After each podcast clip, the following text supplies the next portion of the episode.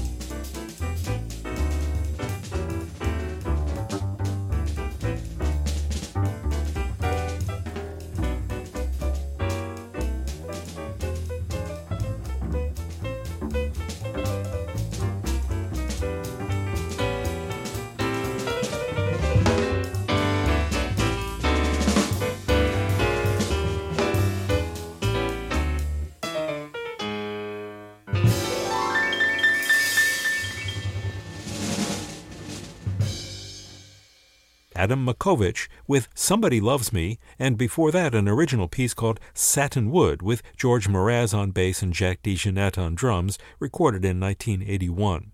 One of the distinctive features of many Chiaroscuro CD releases is the Jazz Speak track, in which the artists talk about their music and experience in their own words. Here's Adam Makowicz. Hello, I am Adam Makowicz. I was born on the Czech side of Polish-Czechoslovakian border during German occupation of Europe of Polish parents, who after the Second World War returned to Poland. My mother, a singer and a pianist, was my first teacher. Later, my parents arranged for piano lessons with Professor Szafranek, who was well-known piano teacher in the Rybnik, a city where we lived. Later, I studied classical music in Katowice and Krakow, where I attended Chopin's School of Music and a conservatory, which I did not finish because of my involvement in jazz.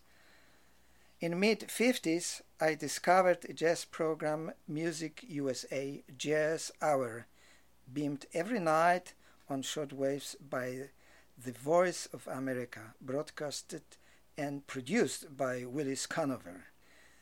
What I had heard on these programs changed my life forever. I had to choose between a new love for freedom of improvisation offered by jazz, then considered by authorities a decadent music, and a career of a classical pianist, which my parents and music teachers envisioned for me. I had chosen jazz.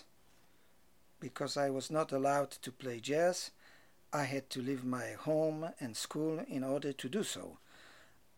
It took me two years of hand to mouth homeless living before I found a small jazz club hidden in a cellar where I could play and sleep in exchange for doing chores together with other jazz fanatics, I was glued to radio every night and listened to Willis Conover's program, trying to remember what we had heard. Tape recorders, albums, or sheet music were not available. There were no jazz teachers uh, either. Jazz Hour was in the beginning our only source of American jazz and jazz musicians. In early 60s, after a quartet I created with a friend trumpeter, won competition for jazz combos, my professional career began. I attended many annual jazz festivals in Europe, and I play extensively solo trio and with American great geniuses like Art Farmer, Benny Golson, and some other great horn players. Another person who played a very significant role in my life was John Hammond. In 1977, he invited me to New York, and during my three months staying here, he practically launched my career on this side of Atlantic from level zero to the top. He gave me public exposure by arranging my debut with the six weeks contract of Barney Josephson's Cookery, then a famous and prestigious jazz club in Greenwich Village. It was later extended to 10 weeks. He arranged my performance of the Carnegie Hall along with Earl Fatha Hines, George Shearing, and Teddy Wilson during Newport Jazz Festival. This was a concert dedicated to Erroll Garner, one of my idols and masters, who died six months earlier. Imagine playing for the first time in my life with these giants of jazz and in such most famous place. I was scared to death and nervous, but I could not disappoint John, and I got a standing ovation from over 2,000 people. He produced my first American recording called Adam on CBS Columbia label, which gained an accolade of rave reviews when released next year.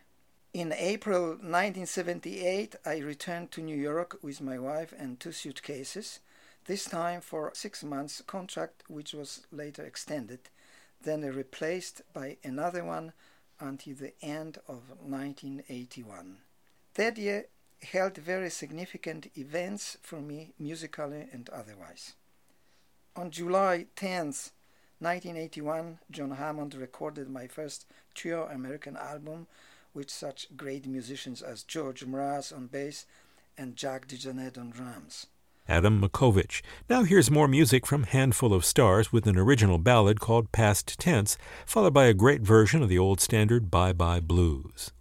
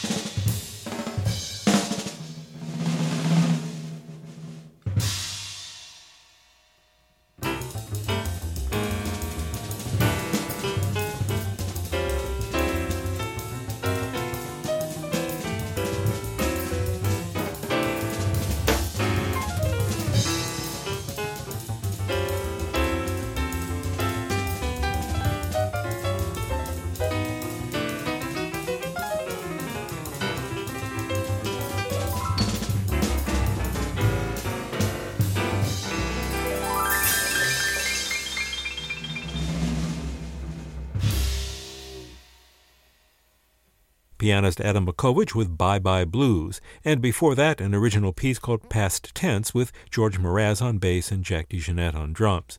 Now here's more from Adam Makowicz's Jazz Speak. Then in December 13th of 1981, the Polish regime imposed a martial law in Poland to crash the solidarity movement. The United States and the whole world supported solidarity. Uh, former President Ronald Reagan initiated a special event called Let Poland Be Poland, in which many world renowned artists and public figures took part in solidarity for the solidarity movement. I was proud to be a part of that concert transmitted over TV and radio all over the world in support of effort to gain freedom for Poland. As a result, I was banned from Poland forever, as it seemed then, and what amounted to nine years, that is, anti Poland gained its independence in 1989. I became an American citizen in 1986, and in April 1998, we will celebrate our 20th anniversary of living in New York. During these 20 years, I performed solo with groups and with symphony orchestras in the US, Europe, Canada, Mexico, and Peru. I shared the stage at the Carnegie Hall and other prestigious places with many great musicians, played in jazz clubs, music schools, and churches, received grants from National Endowment for Arts twice, experienced many ups and downs of my career, and learned early on that the only steady thing in life of a jazz musician are taxes. Let's hear Adam Makowicz now from his Handful of Stars album with the title track.